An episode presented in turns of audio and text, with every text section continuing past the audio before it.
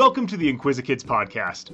Tune in for daily discoveries as we celebrate curiosity and explore interesting facts about history, science, and more in five minutes or less. Hi, I'm Luke, and welcome to the Inquisikids podcast. Thanks for listening to me today. You are hearing the sound of my voice. But have you ever thought about how the sounds that are all around you happen? Well, let's find out together. People make all kinds of sounds. We make happy sounds like laughing, we make sad sounds like crying, and we make mad sounds like grumbling.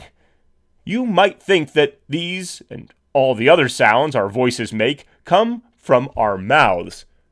But that isn't the whole story. These sounds start in our throats. You see, there are special cords in your neck that produce sound. They are called vocal cords. The vocal cords are located in your voice box. The correct term for voice box is larynx. Doesn't that sound fancy? Your larynx is situated about halfway down your neck. It is connected to your trachea, which is the scientific name for your windpipe. When you have something to say or want to make some other sort of sound, your lungs push air up your trachea. When the air reaches the larynx, it causes the vocal cords to vibrate. These vibrations leave your larynx and travel through the air around you.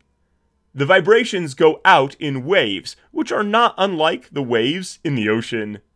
The sound waves travel to your ear. Inside your ear is a tiny, delicate piece of skin called your eardrum.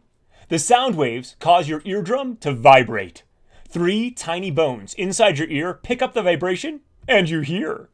We cannot see sound waves, but you can feel the vibrations in your larynx. Put your hand on your neck and hum. Mm, you feel that? Pretty cool, huh? If you leave your hand there, but you don't make any sound, you don't feel anything. Your vocal cords are still. But people aren't the only things that make sounds, right? So, how does that work? Well, there still has to be vibration to start the sound waves moving. There are a lot of ways to do that. For example, you can pluck a guitar string or rubber band, slam a door, or throw a ball against the wall. You might even be able to see the guitar string vibrating after you pluck it. You can't see the tiny molecules that make up the door or the wall, but trust me, they're vibrating, and they are spreading their vibration to the molecules all around them. Then, just like when your vocal cords vibrate, sound waves start and travel to your ear. You hear a note, the slam of the door, or the thump of the ball. Sound waves are all around us, even though we can't see them, but we can hear them. But do you know where there isn't any sound? In space. That is because sound waves need to travel through something like air, and since there is no air in space, there is no sound there either. Sounds have loudness and softness. This is called volume. The louder the sound, the more energy it has. That is why slamming a door is noisier than closing it, or why you need more air to yell than to whisper. The volume of sound is measured in a unit called a decibel. Whispering measures about 30 decibels, while a yell can be over 85. Prolonged exposure to sounds over 85 decibels can cause damage to your hearing. Another quality of sound is pitch. Pitch refers to how high or low a sound is. Examples of a low pitched sound are a foghorn or a man's deep voice. Some examples of a high pitched sound are a piccolo or chirping birds. Pitch is determined by the frequency of the sound wave. The higher the frequency, the higher the pitch. Likewise, the lower the frequency, the lower the pitch. The frequency of a sound wave is measured in a unit called hertz.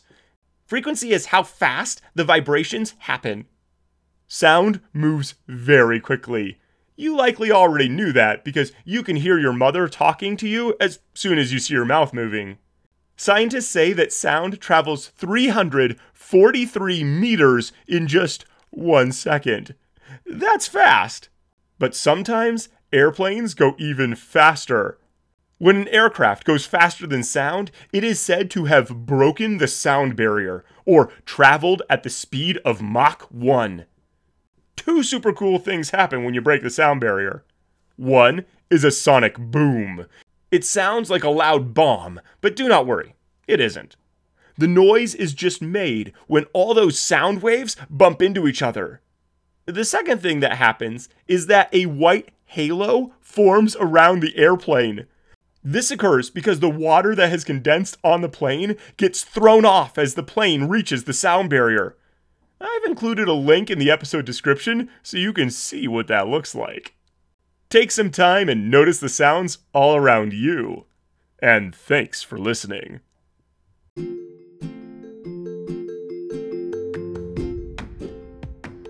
Thanks for tuning in to the Inquisikids podcast.